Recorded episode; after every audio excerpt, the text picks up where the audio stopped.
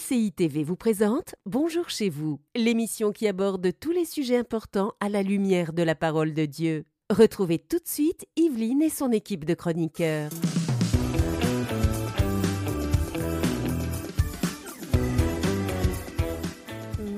Tous et bienvenue dans Bonjour chez vous. Aujourd'hui, nous allons voir comment est-ce qu'on peut avoir une communion plus forte avec le Saint-Esprit, quelque chose de plus intense, de plus personnel. Et pour parler de ce merveilleux sujet, je suis avec Frank et Aurélie. Hello Hallelujah Frank, Ça va bien aujourd'hui? Ça va très bien. Et toi-même? Très bien, merci. Ça va super. En plus, Frank, aujourd'hui, tu vas faire une rubrique réponse d'experts et j'ai hâte d'entendre de quoi tu vas nous parler. Quel est ton thème Comment Euh, je, je vais parler, Evelyne, C'est terrible. euh, Donc, de la Frank fera- personne du Saint-Esprit. de la personne du Saint-Esprit. C'est très bien. On C'est est, dans, bien, ça. on est dans le thème. Eh ouais, On est dans le thème. Je trouve parfait. que ça va. Très bien. Frank nous dira le pourquoi le péché nuit-il à ma communion avec le Saint-Esprit? Eh bien oui, il y a des obstacles à notre communion avec le Saint-Esprit. Si on veut avoir une communion plus forte, il y a certaines Mm. choses à faire et il y a certaines choses à ne pas faire. Glory. Et Frank, tu vas nous expliquer tout ça tout à l'heure. Je Mais- continue? Non, non, ton introduction était parfaite. Ne change rien, Frank, rien Imagine du tout, vraiment. comme ça. Bah, je vais la faire à sa place, même si je n'ai rien préparé pour l'occasion. Mais pour l'instant, donc, on va voir comment on peut avoir une communion plus forte avec le Saint-Esprit. Avec toi, Aurélie, et je m'assure que tu vas être beaucoup plus dynamique que Monsieur Je pense Poulain. que oui. Oh, j'ai l'impression que ça va. Je pense que tu dormais encore euh, pendant l'intro. Il va se réveiller, vous en faites pas. Ah, sûr. Allez, on commence avec notre pensée du jour.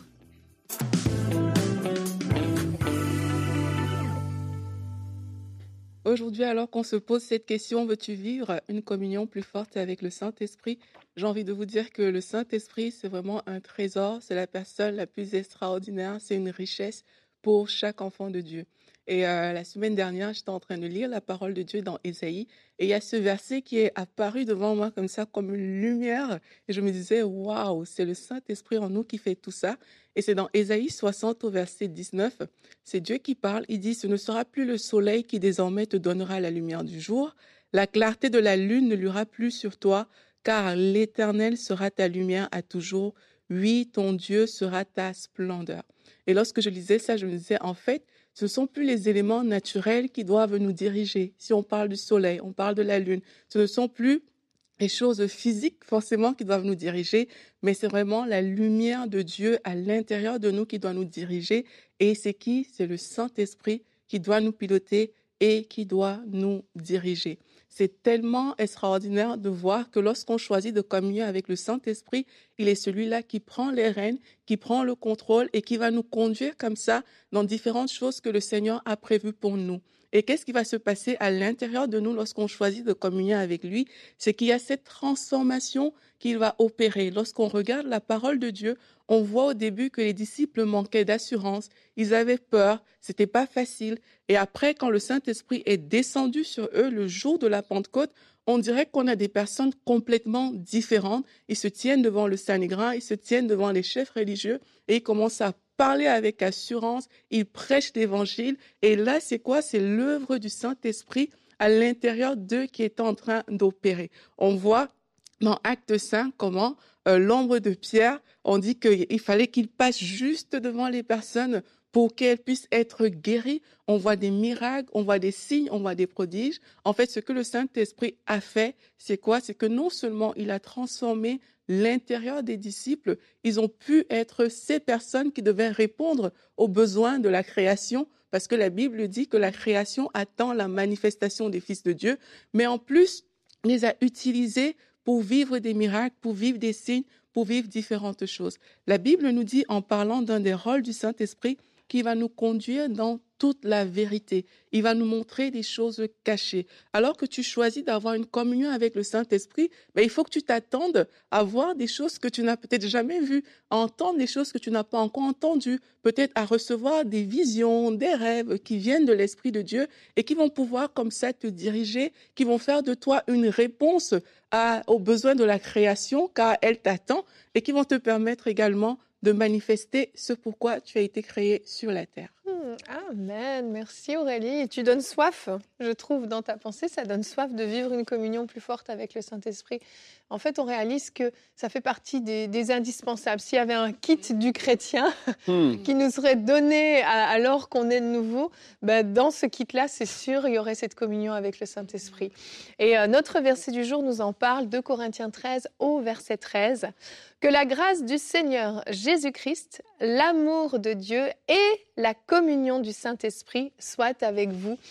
C'est la façon dont, Paul décide de saluer euh, euh, dans sa lettre mais on comprend en fait qu'il partage des clés. À la fois la grâce du Seigneur Jésus, elle est indispensable dans notre vie. L'amour de Dieu, c'est ce qui nous a permis d'être sauvés. C'est son amour qui nous envoie Jésus, qui nous sauve, qui nous libère. Et la communion avec le Saint-Esprit qui nous permet d'avancer, qui nous permet, comme tu le dis, d'être dirigés dans ce qu'on va faire, qui nous permet d'être conseillés quand on a des besoins. Et euh, Jésus, en fait, quand il a quitté cette terre, a même dit qu'il était avantageux qu'il s'en aille parce qu'il allait nous laisser le Saint-Esprit. Comment est-ce possible que la, disparition de Jésus puisse ah, être un avantage? Non, mais c'est vrai, quand tu réfléchis, les disciples ne devaient rien comprendre. Maintenant, Seigneur, tu es avec nous, tu nous enseignes toutes choses, tu nous conduis dans, dans, dans, dans tout ce qu'on doit faire, tu nous moins, tu nous équipes. Et là, c'est avantageux que tu partes parce que tu nous envoies le Saint-Esprit.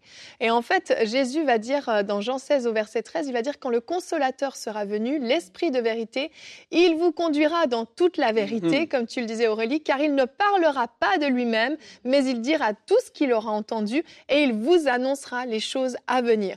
Alors comment le Saint-Esprit peut nous dire ces choses si on n'a pas de communion avec lui? On voit ici dans ce verset une démonstration claire que le Saint-Esprit peut nous parler, qu'on peut communier, qu'on peut communiquer avec lui, qu'on peut dialoguer avec lui pour pouvoir en fait en grandir dans cette connaissance, grandir dans la vérité et avancer en tant qu'enfant de Dieu en fait. Mhm, effectivement. Et lorsqu'on regarde, euh, il y a cet épisode dans Acte 27 où le bateau va couler. Oui. On voit que Paul était déjà au courant. On dirait qu'il était au courant de tout ce qui allait se passer. En fait, mhm. il donnait des instructions.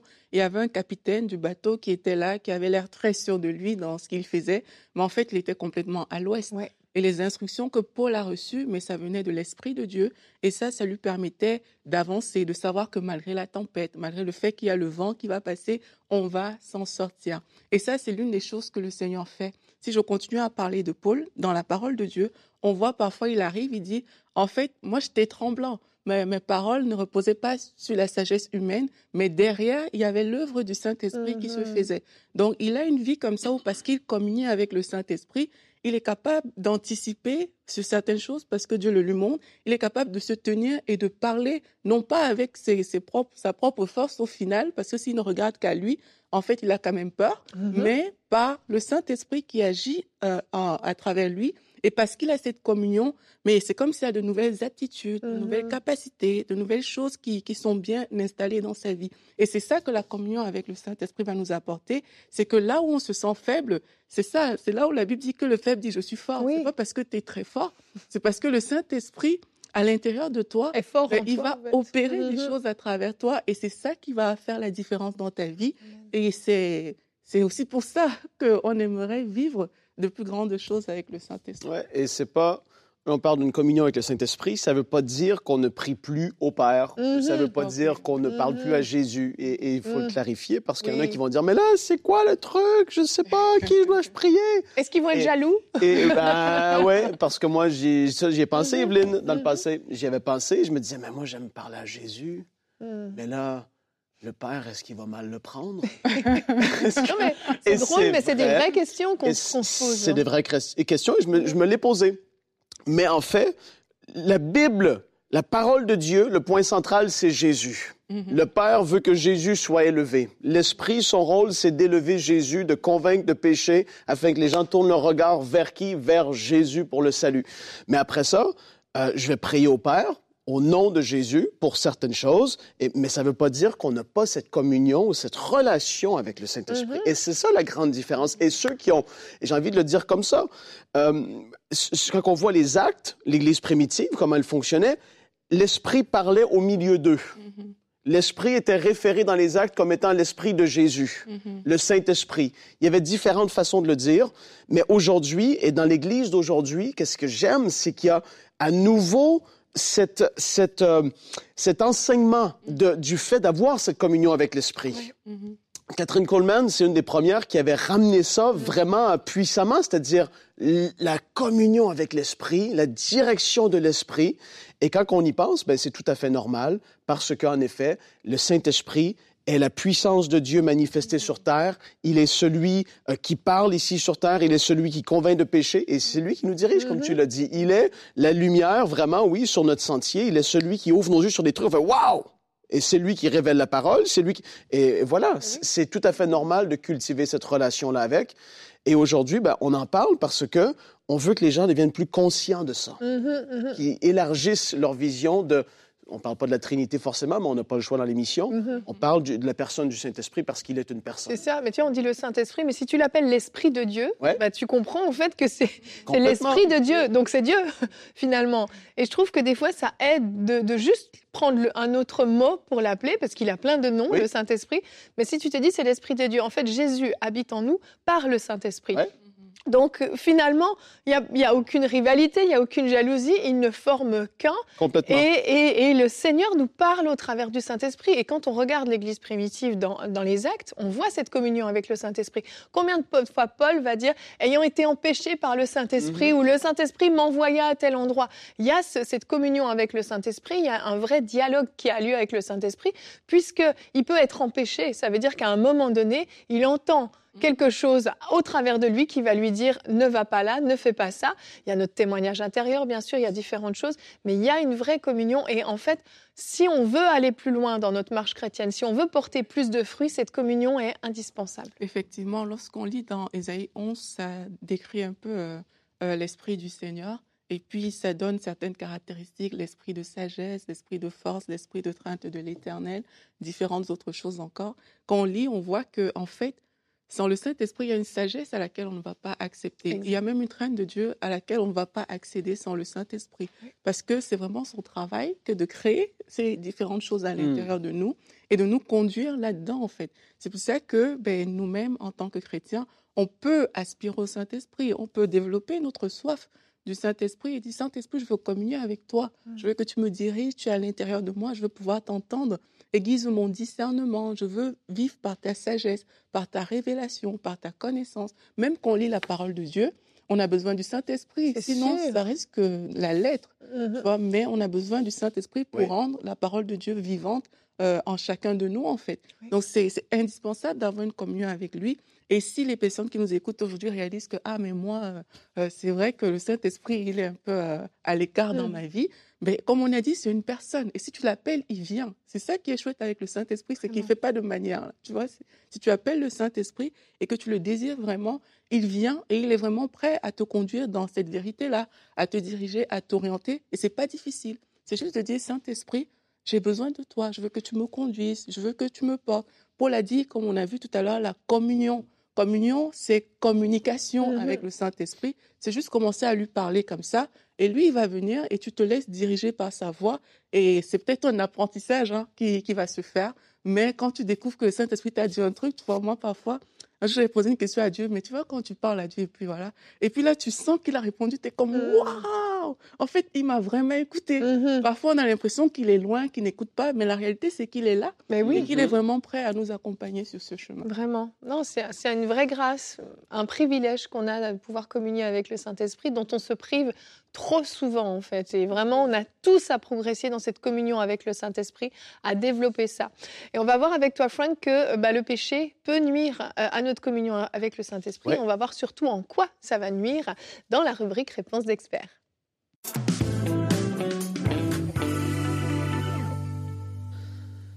Donc, comme nous l'avons vu, le Saint-Esprit est une personne. Il est celui qui avait été promis de la part de Jésus. Il agissait et parlait dans les actes des apôtres, dans la parole de Dieu, et il agit encore aujourd'hui car il ne change pas. Il dirige l'enfant de Dieu de diverses façons. Il est celui qui manifeste euh, la présence de Dieu et opère les dons, parce que ce sont les dons du Saint-Esprit que nous dit la Bible. Il est celui qui opère les dons et la puissance de Dieu sur terre. Il transforme le croyant à partir de l'esprit de la personne pour l'amener à l'image de Jésus. Ça, c'est énorme, énorme, énorme, énorme. Il est le sceau de Dieu dans la vie du croyant, c'est-à-dire dans le monde invisible, les anges, les, dominations, les mauvais esprits, tout le, monde qui peut voir dans le monde invisible peut voir qui est un enfant de Dieu à cause du sceau de l'esprit sur notre vie. Et ça, c'est énorme, c'est fort, c'est puissant. Si on pourrait éteindre les lumières et dans le monde de l'esprit, on verrait, il y aurait quelque chose qui serait là en vous si vous êtes enfant de Dieu, né de nouveau réellement. Donc ça, c'est ce qu'il fait en partie, parce qu'il fait beaucoup d'autres choses. Et quand on réalise ça, aujourd'hui, c'est pour ça que je liste toutes ces choses, c'est que je veux qu'on comprenne que si il est si important, si important dans la vie du croyant, il ne faut surtout pas avoir des choses qui vont nuire à notre communion avec lui. Et je dis lui parce qu'il est, comme on l'a dit, une personne. Et on veut pas qu'il y ait de blocage dans cette relation. On veut que ce soit fluide euh, au plus possible. Et donc, différentes choses qui vont nuire à notre relation avec l'Esprit. On va lire plusieurs passages ensemble, prenez-les en note parce que je veux que vous puissiez les re- retrouver et relire par vous-même afin qu'ils puissent vous révéler des choses. Et le premier passage, c'est Éphésiens 4, les versets 25 à 32. Dans le contexte, euh, il parle de ne plus agir comme ceux qui ne connaissent pas le Seigneur. Ça, c'est le contexte de ce passage en particulier que Paul écrit aux gens de Éphèse. Il dit, c'est pourquoi renoncez au mensonge et que chacun de vous parle selon la vérité à son prochain, car nous sommes membres les uns des autres. Si vous vous mettez en colère, ne péchez point, que le soleil ne se couche pas sur votre colère et ne donnez pas accès au diable. Il continue au verset 28, que celui qui dérobait ne dérobe plus, mais plutôt qu'il travaille en faisant de ses mains ce qui est bien pour avoir de quoi donner à celui qui est dans le besoin. Là, il fait une longue liste de choses qu'on ne doit pas et, euh, oui, faire aussi. Et là, il dit au verset 29 qu'il ne sorte pas de votre bouche aucune parole mauvaise, mais s'il y a lieu, quelques bonnes paroles qui servent à l'édification et communiquent une grâce à ceux euh, qui l'entendent. Au verset 30, après avoir listé toutes ces choses, n'attristez pas le Saint-Esprit de Dieu, par lequel vous avez été scellés pour le jour de la rédemption. Donc, on voit que toutes ces choses vont être des sujets et des choses qui vont attrister l'esprit. Et il continue par la suite au verset 31. Il n'avait pas fini parce qu'il y avait beaucoup de choses à lister. et je crois que c'est pareil pour nous aujourd'hui parce que l'homme est l'homme, l'être humain est l'être humain. Et je veux dire, le cœur de l'homme n'est pas forcément mieux qu'il y a 2000 ans. Il y a encore des gros problèmes et des gros progrès à faire. Et là, il continue à lister. Il dit que toute amertume, toute animosité, que toute colère, que toute clameur, que toute calomnie, toute espèce de méchanceté disparaissent du milieu de vous. Soyez bons les uns envers les autres, compatissants, vous pardonnant réciproquement comme Dieu vous a pardonné en Christ. Donc on voit que, première des choses, agir de la sorte, vivre dans le péché comme ça, j'ai envie de le dire comme ça, toute la dernière liste qu'il a dit, les, les clameurs, les calomnies, toutes ces choses-là vont attrister l'esprit. Quand on attriste quelqu'un, je ne sais pas pour vous, mais moi, j'aime pas avoir une relation dans laquelle je sais que l'autre vis-à-vis de moi est attristé. Si je serais ici et que Evelyne serait attristée vis-à-vis de moi, ben là, ça me rendrait, ça me, ça me ferait de la peine. C'est vrai? Oh. Parce qu'on est des amis. Et donc, le Saint-Esprit, il a tellement plus, et c'est tellement plus énorme. Et avec ma femme, je veux surtout pas qu'elle soit attristée parce que je l'aime. Et l'Esprit, on l'aime et on veut pas l'attrister. Donc, ne vivons pas dans le péché parce que on veut qu'il y ait cette relation qui soit fluide. Sinon, on le sait que vous le savez, je peux pas mettre des mots dessus, mais quand il y a quelque chose vis-à-vis de quelqu'un d'autre dans votre vie, vous savez, c'est désagréable. Il y a quelque chose dans l'air, je le dis comme ça, c'est-à-dire qu'il y a un malaise, il y a de quoi. Et, et quand on vit comme ça, ben voilà, l'esprit est attristé et malheureusement, ça nuit à la relation. Deuxième chose, parce que le péché ouvre la porte à la condamnation qui nous nuira dans notre vie de prière et dans l'assurance avec laquelle on va prier. Et là, il y en a qui vont dire, non, moi, j'ai quand même l'assurance. Mais je ne sais pas, ça fait combien de temps euh, que tu n'as peut-être pas fait quelque chose que tu n'aurais pas dû faire, c'est-à-dire que tu as péché. Et là, dans, ta, conscience te reprend. Et dans ta tête et dans ton cœur, tu sais que j'aurais pas dû faire cette chose. Et là, soudainement, il y a l'assurance qui est perdue. Et l'apôtre Jean en connaissait quelque chose et il en parle dans 1 Jean, verset 3, euh, chapitre 3, les versets 21 et 22. Bien-aimés, si notre cœur ne nous condamne pas, nous avons de l'assurance devant Dieu. S'il n'y a rien à l'intérieur de nous, si notre cœur ne nous condamne pas, nous avons de l'assurance devant Dieu. Quoi que ce soit que nous demandions, nous le recevons de lui, parce que nous gardons ses commandements et que nous faisons ce qui lui est agréable. Et là, je fais une petite parenthèse, je vais la fermer rapidement. Souvent, on parle de foi, foi, foi, foi pour recevoir des promesses de Dieu, mais ici, Jean nous parle d'une autre réalité, et j'ai envie de le dire comme ça, d'un autre principe spirituel, celle du cœur qui nous ne condamne pas. Alors qu'on demande des choses à Dieu et qu'on garde ses commandements et qu'on lui est agréable, Dieu donne à ses enfants. C'est énorme. Et donc aujourd'hui, si tu vis dans le péché, naturellement, tu vas vouloir prier tu vas vouloir aspirer aux dons spirituels. Tu vas vouloir vivre plus. Tu vas vouloir... Mais ton cœur te, te condamne. T'es pas dans l'assurance. Mais quand les choses sont, sont pardonnées, quand on peut dire non, Seigneur, je me repens de cette chose-là, je veux plus faire ça, ou je te demande pardon, j'ai fait ça hier, pardonne-moi, s'il te plaît, purifie-moi. Et là, soudainement, tu, tu sais, c'est fait dans l'esprit même. Tu peux même entendre le Seigneur, peut-être qu'il va te dire à l'intérieur de toi, tu vas, tu es pardonné. Tu vas faire, waouh! Il n'y a plus rien entre moi et lui. Il n'y a plus de blocage, il n'y a plus de condamnation, il n'y a plus rien. Et là, tu avances avec une assurance qui est très forte, qui est puissante et qui va, tu vas t'approcher de Dieu. Mais Dieu, je prie maintenant et, tu sais qu'il n'y a plus rien. Ton cœur te, ne, te, te condamne plus. Ça, c'est énorme. Troisième chose, parce que le péché, aussi petit soit-il, va t'éloigner tout doucement de Dieu et donc du Saint-Esprit, parce qu'on le dit, ils sont les trois là. Euh, et, là, aujourd'hui, j'ai envie de te dire que tout doucement, quand que quelqu'un vit volontairement, consciemment dans le péché, tout doucement, tu t'éloignes tout doucement de Dieu. Et donc, comme j'ai dit, du Saint-Esprit, de sa personne, de sa voix, de la sensibilité à tout ce qu'il voudrait te dire, etc. Tu t'éloignes tout doucement. Et comment est-ce que ça arrive? Parce que oui, ça arrive. Et ça arrive encore aujourd'hui, dans l'année dans laquelle on se trouve, les gens s'éloignent tout doucement de Dieu. Peu à peu, les gens vont se refroidir par habitude. Alors, ah, je vais à l'église, c'est l'église, c'est la routine, je sais quand lever les mains, je sais quand dire yeah, hallelujah, glory, Et, et, ça devient de la religion, mm-hmm. ça devient, il n'y a plus le cœur qui est là. On néglige le temps avec le Seigneur, tout doucement la prière, la parole de Dieu, on commence à négliger le temps. Et là, soudainement, on commence à s'éloigner de la parole, la parole fait plus son œuvre en nous. On ne veille plus comme on le devrait à ce qu'on regarde et écoute.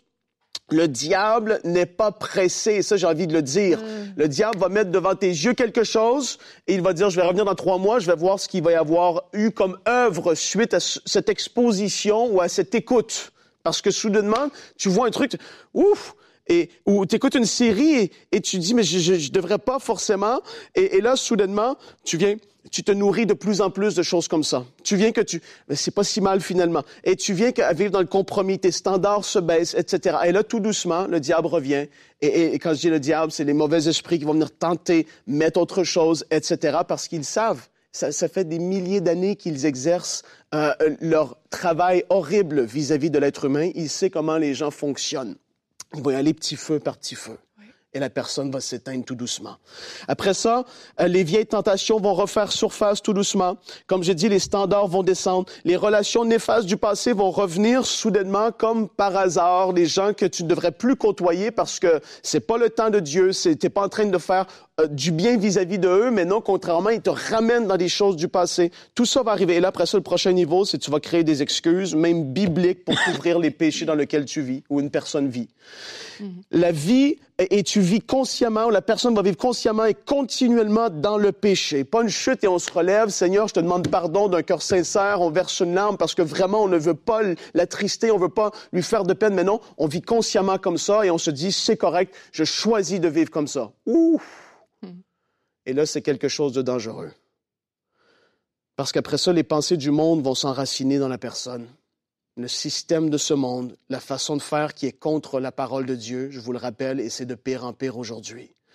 Et après ça, tout doucement, les gens vont venir qu'à renier la foi. Mm-hmm. Et ça, on pourrait se dire, mais c'est... Non, je vous le dis. Pourquoi est-ce que je peux vous le dire avec autant d'assurance?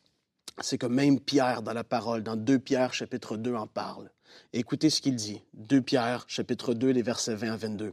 En effet, si après avoir échappé aux souillures du monde, par la connaissance de notre Seigneur et Sauveur Jésus-Christ, c'est-à-dire ceux qui ont reçu Jésus et qui se sont échappés des souillures du monde, c'est-à-dire qu'ils ont vécu une transformation. Ils ne vivent plus euh, pour le monde, ils sont dans ce monde, mais ils ne sont plus de ce monde. Ils sont avec Jésus, ils ont, ils ont reçu Christ dans leur vie. Ils se laissent par la suite reprendre et dominer euh, par elle. Leur dernière condition est pire que la première, c'est-à-dire qu'ils reviennent à comment ils vivaient auparavant. Après avoir connu Jésus, ils reviennent dans leur vieille vie. Il aurait mieux valu pour eux ne pas connaître la voie de la justice plutôt que de la connaître et de se détourner ensuite du saint commandement qui leur avait été donné. Il leur est arrivé ce que disent avec raison les, proverbes. Le chien est retourné à ce qui l'avait vomi et la truie, à peine lavée, s'est vautrée dans le bourbier. C'est-à-dire que c'est une situation qui est épouvantable. Les gens retournent à leur ancienne façon de vivre après avoir connu le Seigneur. Si c'est arrivé dans le temps de Pierre, ça l'arrive encore aujourd'hui. Et ça va y aller tout doucement. Et là, on parle de qu'est-ce qui nuit à notre relation avec le Saint-Esprit. C'est toutes ces choses. C'est-à-dire, tout doucement, on se refroidit, tout doucement, on s'habitue à ça. C'est des choses tellement fortes et extraordinaires d'avoir Dieu lui-même qui habite en nous, mais on se familiarise avec ça. Et la dernière chose, c'est parce qu'en persévérant dans le péché, le péché nuit à notre relation avec lui. En persévérant dans le péché, notre cœur va s'endurcir à sa voix et tout doucement, elle va s'éteindre. Et dans Hébreu chapitre 3 et le verset 12, regardez ce que la parole dit. Prenez garde, frères, que quelqu'un de vous n'ait un cœur mauvais et incrédule. Là, il parle à des frères. Mm. Il parle pas à n'importe qui d'autre. Il parle à des frères. Il dit, prenez garde, frère, que quelqu'un de vous n'ait pas un cœur mauvais et incrédule au point de se détourner du Dieu vivant. Mais exhortez-vous les uns les autres chaque jour, aussi longtemps qu'on peut dire aujourd'hui, afin qu'aucun de vous ne s'endurcisse par la séduction du péché. Alors qu'on va persévérer dans le péché, notre cœur peut s'endurcir au point de se détourner de Dieu. Et naturellement, il va y avoir des grosses conséquences et ça va nuire à notre relation avec le Saint-Esprit. Donc voilà ce que le péché fait dans la vie du croyant je veux dire, en général, naturellement, ça nuit à notre relation avec lui. Et ça va même encore plus loin que ça, alors que certaines personnes vont même renier la foi.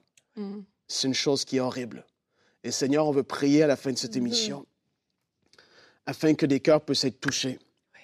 On veut prier, Père, afin que tu puisses travailler. S'il te plaît, travaille en chacun de nous, afin que la crainte augmente, afin qu'on puisse te craindre afin qu'on puisse développer cette relation et cette intimité avec ton esprit. Saint-Esprit, on veut te remercier pour ce que tu fais dans notre vie. C'est un travail qui est surnaturel. On ne peut même pas mettre de mots dessus, tellement que c'est fort, tellement que c'est bon. Seigneur, on veut te remercier de ce que tu agis en nous et de ce que tu vas continuer d'agir dans nos frères et nos sœurs qui suivent cette émission. Je prie qu'il y en ait qui prennent des décisions euh, dès maintenant de tourner le dos à toute, toute forme de péché qui peut être dans leur vie parce qu'ils comprennent aujourd'hui que le manque d'assurance, la condamnation, la culpabilité, toutes ces choses, c'est la volonté du diable et non pas de Dieu. Tu veux qu'on ait une relation fluide, euh, qui soit agréable, qui soit de plus en plus approfondie avec toi. Et Père, on te remercie pour l'action que tu fais en ce moment. Au nom de Jésus, on a prié. Amen. Amen. Merci Frank, merci beaucoup pour toutes ces explications. Et si vous êtes reconnu, eh bien, euh, peut-être qu'il va falloir passer par la case repentance et prendre les bonnes décisions pour changer votre manière de vivre. Il n'est pas trop tard tant que vous pouvez dire aujourd'hui, comme le verset yes. Alors demain, on va se retrouver. Quelles sont tes attentes pour l'année à venir? On arrive déjà à la fin de l'année et euh, il faut commencer à réfléchir à ce qu'on hmm. veut pour l'année prochaine. Nadine répondra à une question euh, comment puis-je mieux m'organiser et avoir du temps pour accomplir les projets que j'ai à cœur? Ce sera dans la rubrique Pasteur, j'ai une question. Donc on se retrouve demain. Allez, bonjour chez vous. Cette émission a pu être réalisée grâce au précieux soutien des nombreux auditeurs de MCI TV. Retrouvez toutes les émissions de Bonjour chez vous sur emcitv.com.